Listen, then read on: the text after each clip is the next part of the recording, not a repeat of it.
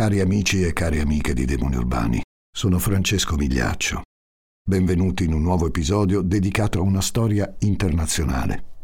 Con il caso di oggi, infatti, vi porto in Svezia.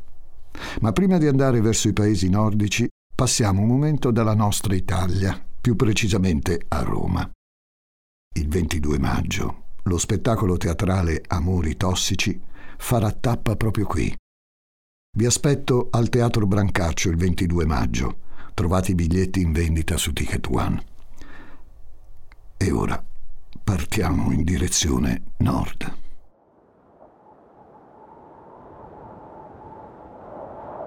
Questa storia ha un che di incredibile. È ricca di avvenimenti e personaggi.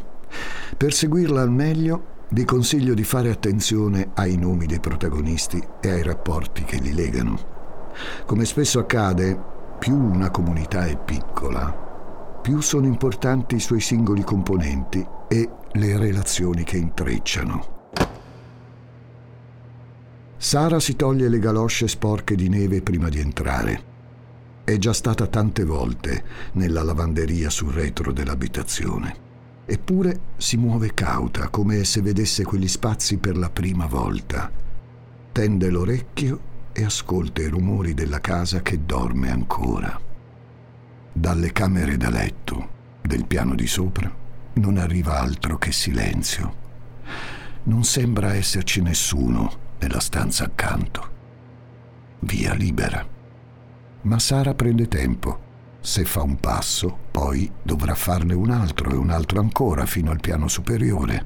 Forse se resta lì per qualche minuto arriverà l'unico suono che desidera sentire, quello della notifica di un messaggio. Magari è arrivato prima e lei non se n'è accorta. Tira fuori il suo cellulare. Nessuna notifica. L'ultimo messaggio risale a quella mattina il testo dice solo sì. Sara spera che arrivi un altro sms in quell'istante e che dica no, non lo devi più fare. Il cambio di programma però non avviene. Non ha più senso aspettare. Deve farlo.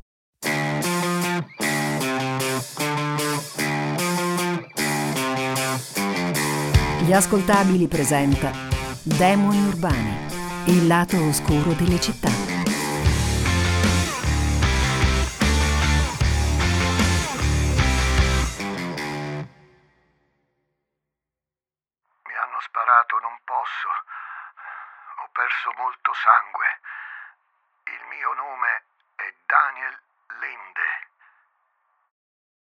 10 gennaio 2004, alle 4.42 del mattino, Daniel Linde chiama il servizio di emergenza da Knetby, un paesino di poche anime a circa un'ora a nord di Stoccolma. L'operatrice cerca di raccogliere più informazioni. Come si è procurato le ferite d'arma da fuoco? Qualcuno gli ha sparato? Sono state autoinflitte? Sono due le voci che provano a rispondere, quella di Daniel e quella di Samuel Frankner, un amico che ha corso in suo aiuto. C'è molto sangue in giro. Linde è stato colpito alla bocca e al torace. Sembrerebbe da un uomo mascherato. Quando i soccorsi arrivano a casa di Daniel Linde, uno degli agenti di polizia rimane estranito. Sul posto c'è già un gruppetto di gente. Sembrano conoscersi tutti e muoversi per l'abitazione dell'uomo ferito come se fosse la loro. Uno dei presenti continua a chiedere se può andare a chiamare Helge. Bisogna dirgli cosa è successo. E chi è questo Helge? Si tratta del vicino di casa. Alla gente non è chiaro perché vada avvisato, ma consente. Sembra che sia molto importante per tutti. Poco dopo, Helge Fosmo si precipita da Daniel. Sale in ambulanza e lo accompagna in ospedale. Il poliziotto resta nella casa osserva la piccola folla che si è radunata. Non può fare a meno di pensare che ci sia qualcosa di strano in quelle persone, anche se non ha ancora capito bene cosa. Mentre il poliziotto si guarda attorno cercando una risposta, Si sentono le grida di una donna provenire dalla casa accanto. C'è sangue ovunque. Alexandra non risponde. Gli agenti allora corrono nell'abitazione del vicino, Helge Fosmo. Al piano di sopra, Alexandra Fosmo, 23 anni, moglie di Helge, giace senza vita in camera da letto. Sul suo corpo ci sono ferite fresche di arma da fuoco. Quando il poliziotto torna di là per comunicare al resto delle persone riunite in casa di Linde che Alexandra Fosmo è morta, mette finalmente a fuoco cosa c'è che non gli torna. In mezzo a quell'infilata surreale di violenza e tragedia, nessuno ha alcun tipo di reazione drammatica. Nessun pianto, nessuna disperazione, anzi, sembra quasi che tutti abbiano già elaborato il lutto da un pezzo. Ok, Alexandra è morta. Non è la prima volta che la gente porta una notizia del genere ai familiari o agli amici delle vittime, però una risposta così non l'ha mai sentita. Helge Fosmo, intanto, è in ospedale ad assistere l'amico Daniel Linde. Viene informato lì della morte della moglie. La sua reazione sembra quantomeno più comune rispetto a quella degli altri residenti di Knutby. Helge è addolorato, ma non si lascia travolgere dalla sofferenza. Non può concederselo. Gli altri hanno bisogno di lui. Deve sostenerli e continuare a guidarli anche in questo momento difficile. Helge, infatti, è uno dei pastori della congregazione pentecostale Filadelfia di Knutby, un punto di riferimento per quelle persone. E poi, in quel gennaio 2004, non è il primo evento tragico che gli capita di vivere all'interno di quella comunità serena e ordinata. Anzi, 3, 2, 1, buon anno! Benvenuto nuovo millennio. Chi di voi si ricorda il Capodanno 2000? Una svolta epocale, segnata da una minaccia annunciata, il Millennium Bug. Quella che era in realtà una banale, benché insolita coincidenza informatica aveva preso risvolti profetici e apocalittici. Per molta gente la sequenza di zeri su tutti i display del mondo era il segno evidente del compiersi di qualcosa di assoluto e oscuro. La sera del 31 dicembre 1999 il mondo è in attesa del cambio di millennio, in attesa che succeda qualcosa. Ma dopo la mezzanotte e qualche drink, ci si rende conto che la fine del mondo è ancora lontana. Non è così. A Knutby, Svezia, una quarantina di chilometri a est di Uppsala. Knutby è un piccolo paesino agricolo immerso tra boschi e infiniti campi coltivati. Conta poco più di 500 anime che abitano alcune casette di legno colorato o di mattoni. Sono casette graziose, casette che sorridono, tutte allineate in quartierini ordinati e pulitissimi. Non c'è molto da fare qui, anzi non c'è proprio niente da fare se non riunirsi a pregare in parrocchia o nelle case dei membri della congregazione pentecostale di Filadelfia. Una chiesa che basa la sua fede sull'amore e sul rapporto diretto con Dio. I fedeli sono circa un centinaio. La sera del 31 dicembre 1999 tutta la comunità si stringe nell'attesa. Lì aspettano per davvero. L'atmosfera è festosa, ma c'è anche un elemento di irrequietezza. Sui volti delle giovani famiglie si leggono apprensione e speranza. Stanno aspettando Gesù.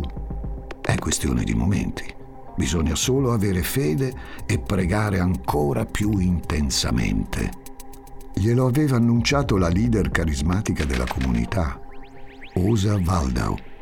L'arrivo di Cristo sarebbe stato imminente. La morte di Helen era stato un chiaro segno. Solo poche settimane prima, il 18 dicembre, Helen Fosmon era morta improvvisamente. Era una giovane donna, madre di tre bimbi e moglie del pastore Helge Fosmo, il braccio destro di Usa Waldau. Quella sera del 18 dicembre Helen era andata in bagno per lavarsi, mentre Helge era rimasto nel letto. Quando poi si era alzato per controllare che fosse tutto a posto, aveva aperto la porta del bagno e trovato il corpo senza vita della moglie nella vasca.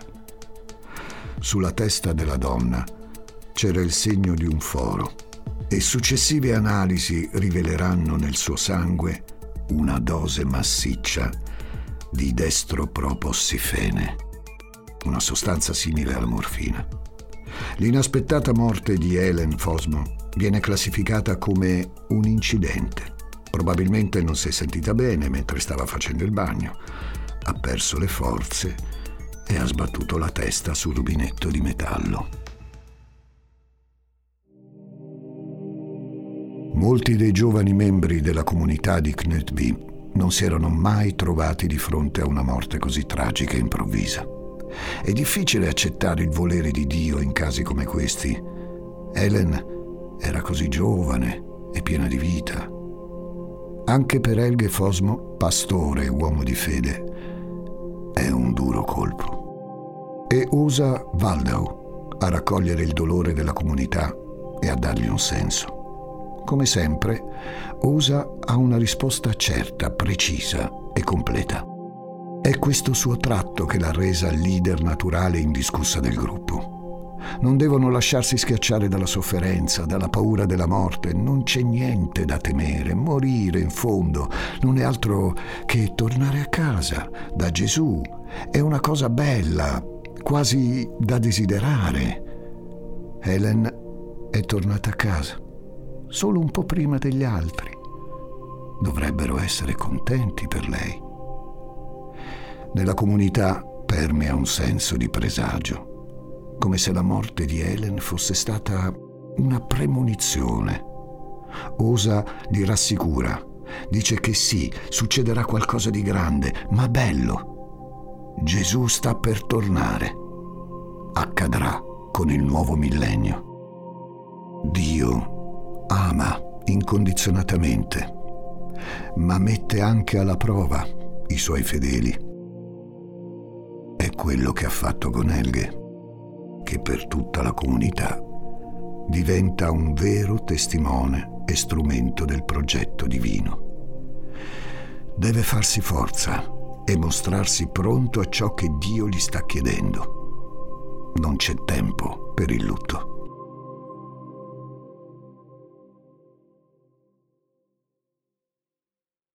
Osa lo spinge a reagire.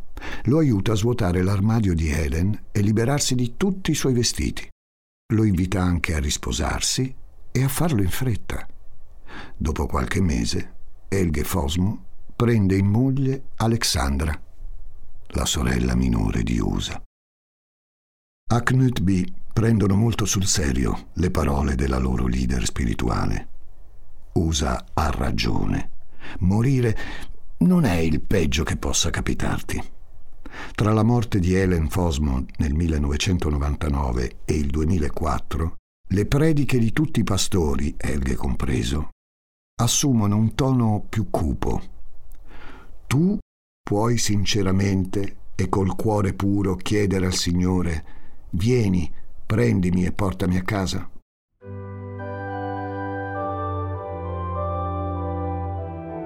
Può essere difficile pensare a una realtà come Knutby nella laica Svezia, che nell'immaginario comune è caratterizzata più dal senso civico che dalla forte impronta religiosa. Non è del tutto così. Il cristianesimo è il culto più diffuso secondo la statistica dell'Agenzia svedese per il supporto alle comunità religiose. Nel 2019 i cristiani rappresentavano circa il 63% della popolazione. Seguivano poi gli islamici, l'1,9%, chi appartiene ad altre religioni, lo 0,4% e infine il restante 34,7% che non si associa ad alcun credo. Tra i cristiani svedesi la maggioranza è protestante e sono rappresentati dalla Chiesa di Svezia. che aderisce alla Federazione Mondiale Luterana. Ci sono poi altri piccoli gruppi protestanti, tra cui calvinisti, avventisti del settimo giorno e pentecostali.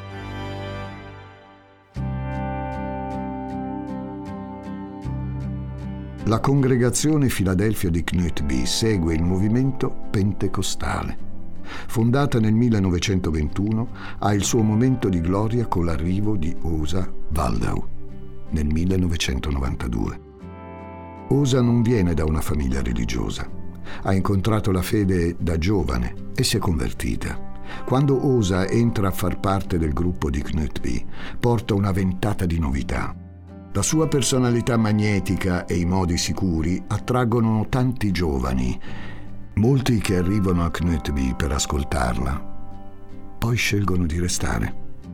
È quello che è successo alla giovane coppia composta da Helge e Helen. Anche Helge Fosmo, classe 1971, è un rinato in Cristo come osa. Cresciuto in una famiglia poco credente, ha incontrato Dio per conto suo, da ragazzino. A 17 anni ha conosciuto Helen, il suo primo amore. Condividono la fede e la certezza di un futuro insieme. Dopo il liceo, Helge continua a studiare per diventare insegnante, ma abbandona presto. Non è quella la sua strada. È un tipo divertente con la battuta sempre pronta, però in un attimo cambia umore e può diventare molto severo e dominante. Nel 1993 Helge ed Helen incontrano per la prima volta Osa Waldau e scatta qualcosa, tant'è che nel 1997 si trasferiscono a Knutby.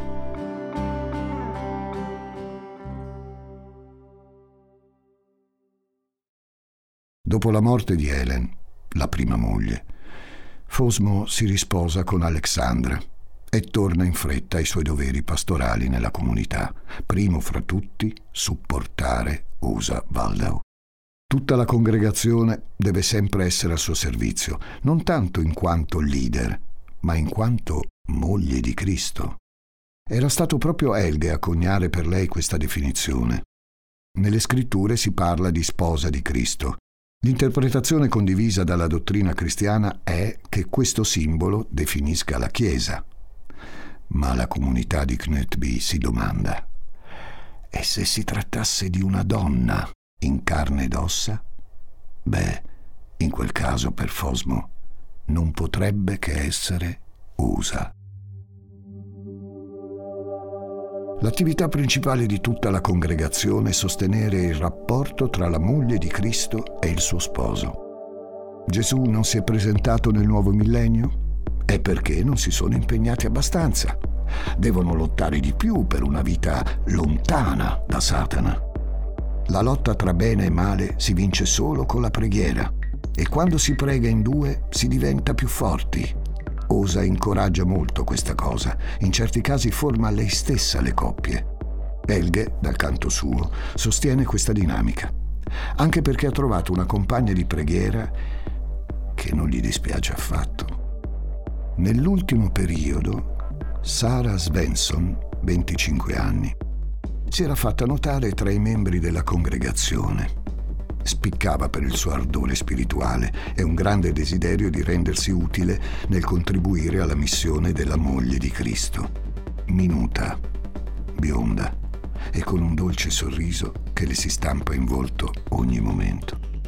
Sara si era ritrovata a passare molto tempo con il pastore Fosmo il feeling tra lei e Helge è innegabile. Anche Osa se ne accorge e invita i due a unirsi in preghiera il più possibile. Quando c'è una tale affinità spirituale, non si può che incoraggiarla. L'amore spirituale è l'arma più potente al mondo.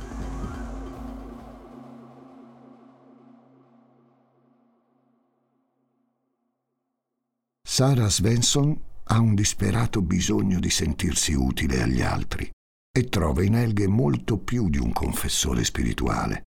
È il suo miglior amico, la sua guida, sempre in grado di dirle la cosa giusta al momento giusto.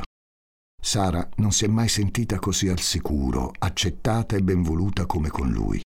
E anche Helge ricambia queste sensazioni. Gli piace avere Sara sempre attorno, tant'è che la ragazza finisce per trasferirsi a casa Fosmo come babysitter.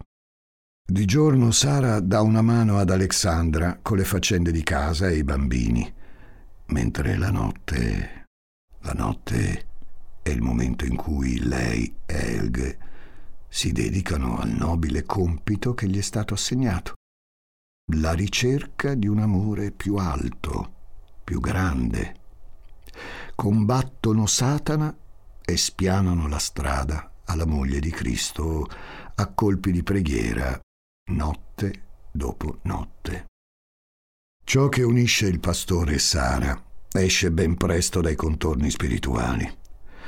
Sara ha qualche remora, sono entrambi sposati. Elghe la tranquillizza. Non è peccato quando si tratta di un rapporto celestiale. Non è puro sesso carnale quello che fanno. Mentre sono impegnati nei loro convegni notturni in camera da letto, Alexandra dorme sul divano in salotto. La relazione celestiale, però, ha delle conseguenze terrene. Un anno dopo Sara si separa dal marito e la cosa non viene ben vista dalla comunità.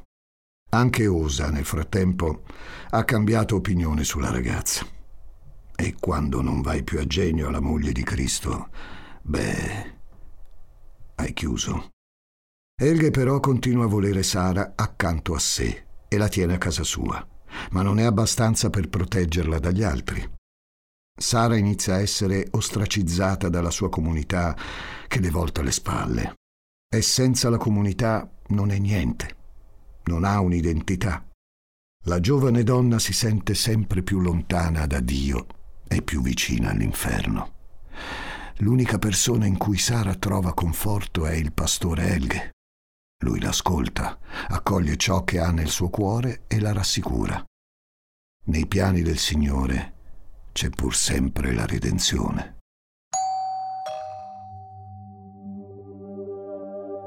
La mattina dell'8 novembre 2003 un membro della congregazione passa dalla casa dei Fosmo. Deve portarli in aeroporto. Elghe e Alexandra hanno un volo per Hong Kong, dove andranno a prestare servizio in una scuola di studi biblici. Quando si apre la porta, l'uomo si trova di fronte il volto sfatto di Alexandra. Si vede che ha pianto. E anche Helge non ha il solito atteggiamento sicuro e spavaldo. Eh, è successo qualcosa. Poche ore prima, Alexandra era stata aggredita mentre dormiva. Sara si era avvicinata a lei e l'aveva colpita con un martello. Un fatto gravissimo che però non viene riportato alla polizia. Helge convince gli altri membri della comunità a non denunciare la cosa. Meglio che resti tutto tra loro. Fosmo giustifica il gesto di Sara dicendo che è andata fuori di testa, non voleva davvero uccidere Alexandra. Si è trattato di un raptus del momento e non serve che la polizia lo venga a sapere risolveranno tutto tra di loro, insieme, come hanno sempre fatto per ogni cosa. Sara viene caricata su un autobus per Smoland, a quasi 300 km di distanza, e rispedita a casa del padre. Dal finestrino si succedono uno dopo l'altro i campi coperti di verina. Sara li fissa con sguardo vuoto, la fronte appoggiata sul vetro. Cosa ne sarà di lei? Quando ha impugnato il martello, stava solo compiendo la volontà di Dio, stava solo cercando di compiacerlo per riavvicinarsi a lui. E poi anche Helge le aveva fatto capire che Alexandra, seppur così giovane, era già pronta per tornare a casa. Sara tira fuori il cellulare dallo zaino e guarda i messaggi in entrata rilegge quello ricevuto il giorno dell'aggressione. C'è un tempo per uccidere, c'è un tempo per guarire, Ogni cosa ha il suo tempo, anche questa. Prendi questo tempo che ti è stato dato. È tutto lì, in quell'SMS che le ha mandato Dio.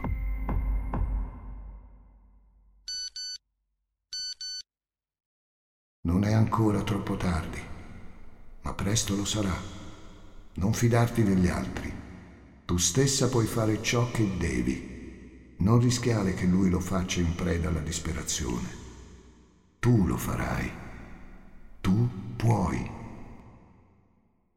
Il buon Dio non si è dimenticato di Sara e continua a mandarle messaggi, anche dopo la sua cacciata da Knutby. Dovrà impegnarsi per riconquistare la sua grazia ma c'è ancora un'ultima, estrema possibilità per redimersi e farsi trovare pronta per quando Cristo tornerà sulla terra. Sta a Sara decidere se accoglierla o meno. I testi dei messaggi hanno un tono biblico e sono senza mittente. Chi era a inviarli? Per la ragazza non poteva che essere Dio perché chi le mandava quei messaggi sembrava leggerle dentro. E chi altro conosce ogni capello che hai in testa, ogni cosa che è nel tuo cuore, se non il Signore? È incredibile poi come ogni cosa che Sara confidava a Elghe tornasse poi nel tema degli sms, come se Dio fosse davvero lì con loro quando si parlano. Sì, perché Elge non riesce a rinunciare a Sara. In fondo aveva fatto parte della sua famiglia per tanto tempo e loro due avevano avuto un'unione così intima. Fosmo si tiene in contatto telefonico con Sara in gran segreto. La comunità certo non avrebbe approvato e chissà di cosa sarebbe stata capace Usa se l'avesse scoperto.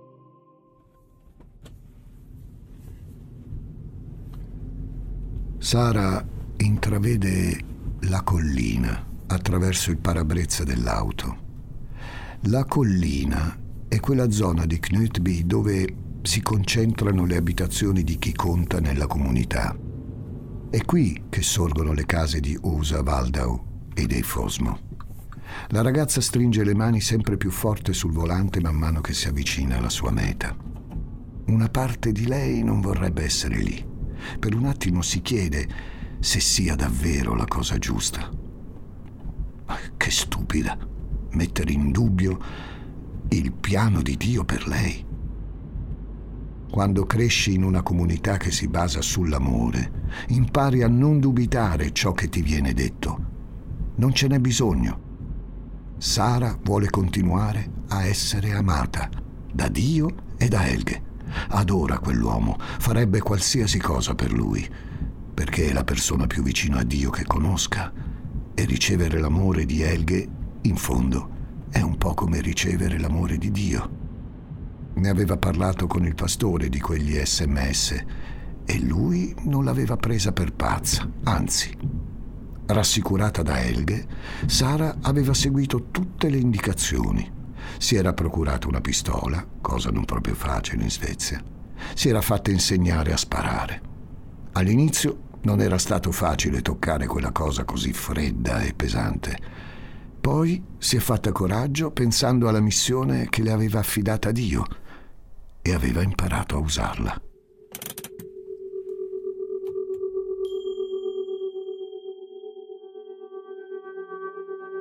Sara lascia l'auto in uno spiazzo al limitare del bosco e si incammina verso le case di Linde e dei Fosmo. Ma sì, alla fine tutto torna. Come nella Bibbia Dio ha messo alla prova Abramo chiedendogli il sacrificio del figlio Isacco, ora lo sta chiedendo a lei. Alexandra sta per tornare a casa. È una cosa bella. E poi non sarà sola. Ci sarà anche Daniel con lei. Quando Sara vede Alexandra su quel letto, dove lei e Helge avevano passato così tante notti, unendo i loro corpi e le loro anime, tende le braccia e punta la pistola. Per un attimo le sembra ancora così pesante. Poi partono i colpi. Tre. Due alla testa e uno sul fianco. Dio ti ama, Sara. Alexandra ora è a casa.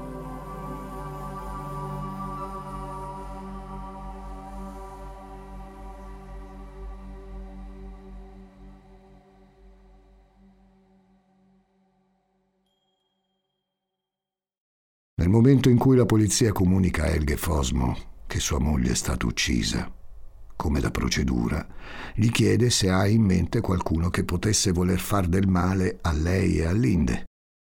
Lui risponde senza esitazioni. Sara Svensson. Fosmo racconta di come la ragazza fosse stata allontanata a forza dalla comunità e dell'incidente con il martello. Potrebbe aver agito per vendetta. Il giorno dopo, durante l'interrogatorio, Sara confessa tutto l'omicidio di Alexandra, il tentato omicidio di Daniel e parla anche degli sms anonimi che riceveva.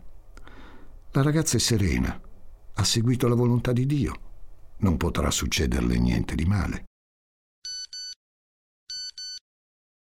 Mia, mia, mia, sei veramente mia e questo mi rende molto felice. Amo tutto ciò che sei con tutto ciò che ho. Dobbiamo restare stretti in questo momento. Siamo una cosa sola. Questo è il messaggio che Helge Fosmo scrive il 21 gennaio 2004 ad Annette Linde, moglie di Daniel e sua amante. I due avevano iniziato a frequentarsi nell'autunno del 2003. Per Fosmo non c'è alcuna contraddizione morale nell'avere relazioni con più donne, perché ognuna di loro rappresentava qualcosa di diverso. Alexandra era una buona amica, una sorella più che una donna con cui dividere il letto. Sara era una passione temporanea, di puro piacere sessuale. Sapeva che sarebbe finita.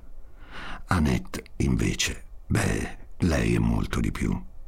Helge però non era libero di stare con lei. Infatti, un pastore, se vuole rimanere tale, non può divorziare. Se rimane vedovo, invece, è un'altra storia. Può mantenere la sua carica. Senza la moglie Alexandra e senza il marito dell'amante Annette, Helge Fosmo avrebbe avuto di fronte a sé una bella serie di nuove possibilità. Ma non si sarebbe mai sporcato le mani per commettere quei crimini. Gli sono bastate le sue doti manipolatorie e un cellulare. Elge nega di essere stato lui a inviare quegli sms a Sara. Del resto è la parola della ragazza contro la sua. Dove sono quei messaggi? Sia Fosmo che Sara li avevano cancellati dai propri cellulari. Ma nel momento in cui la polizia riesce a recuperare alcuni degli sms eliminati dalla SIM del telefono di Sara, eh, la versione di Helge non regge più. Allora il pastore si difende dicendo che quei testi non incitavano direttamente a uccidere Alexandra e Daniel. Era stata Sara a interpretarli in quel modo. Si trattava di semplici messaggi a scopo di guida spirituale, scritti in tono biblico. Se poi la ragazza ne aveva dedotto altro, non era certo colpa sua.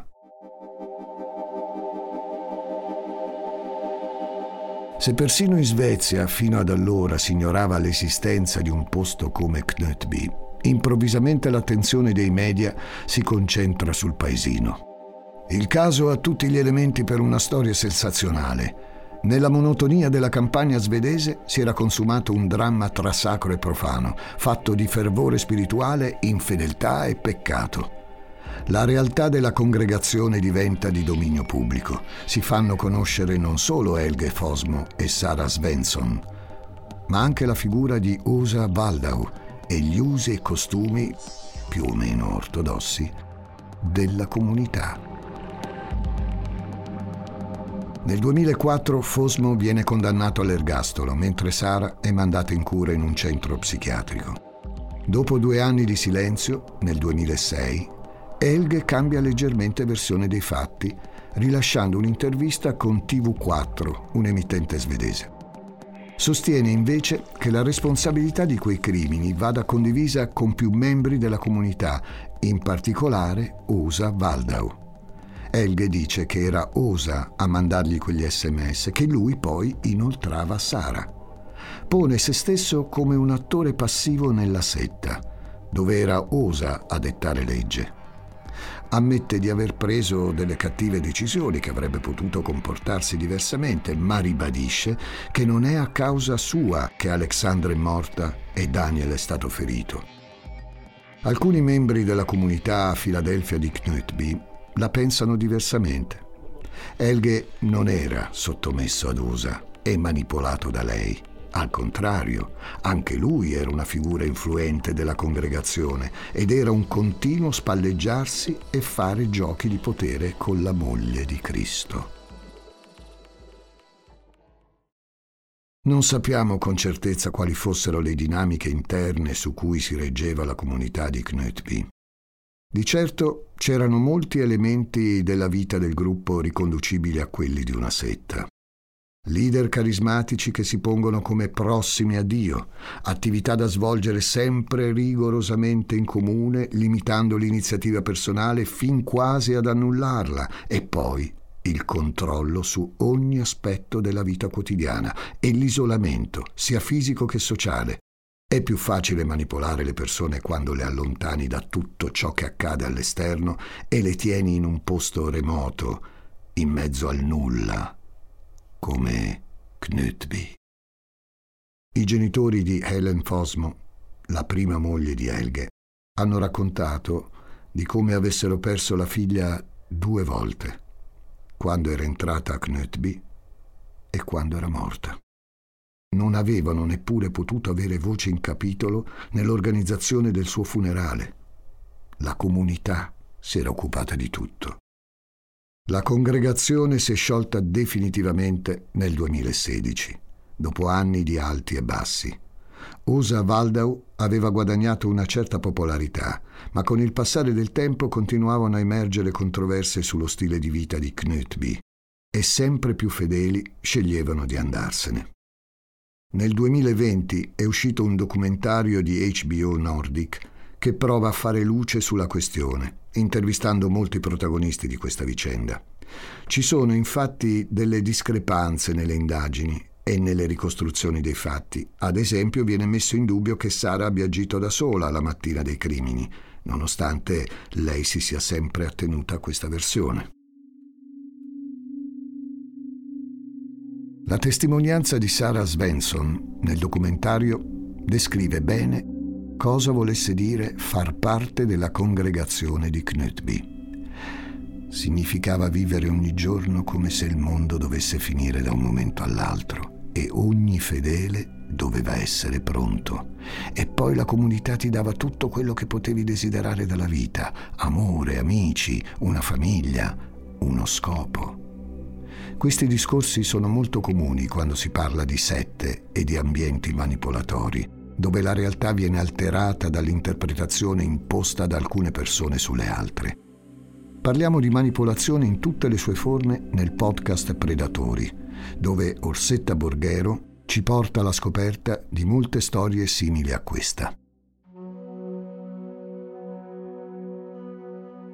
Quando Sara viene mandata a scontare la sua pena in una struttura psichiatrica nel 2004, passa un periodo in una cella di isolamento è chiusa in una piccola stanza senza poter vedere nessuno. Le uniche persone con cui interagisce ogni tanto fanno parte del personale medico. Un giorno passa un'infermiera. Le dice dispiaciuta che purtroppo non può uscire per festeggiare il solstizio d'estate insieme agli altri pazienti. È in quel momento che Sara realizza che è finalmente libera. Non si è mai sentita così piena di gioia come in quella stanzetta dell'ospedale psichiatrico. Certo, è chiusa lì dentro, ma può pensare ciò che vuole, può essere ciò che vuole. In quella stanza non appartiene che a se stessa.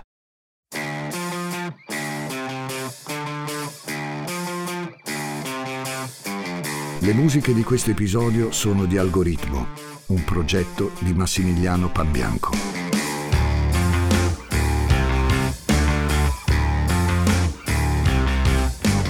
Demoni Urbani è una serie originale degli ascoltabili a cura di Gianluca Chinnici e Giuseppe Paternò Raddusa, condotta da Francesco Migliaccio.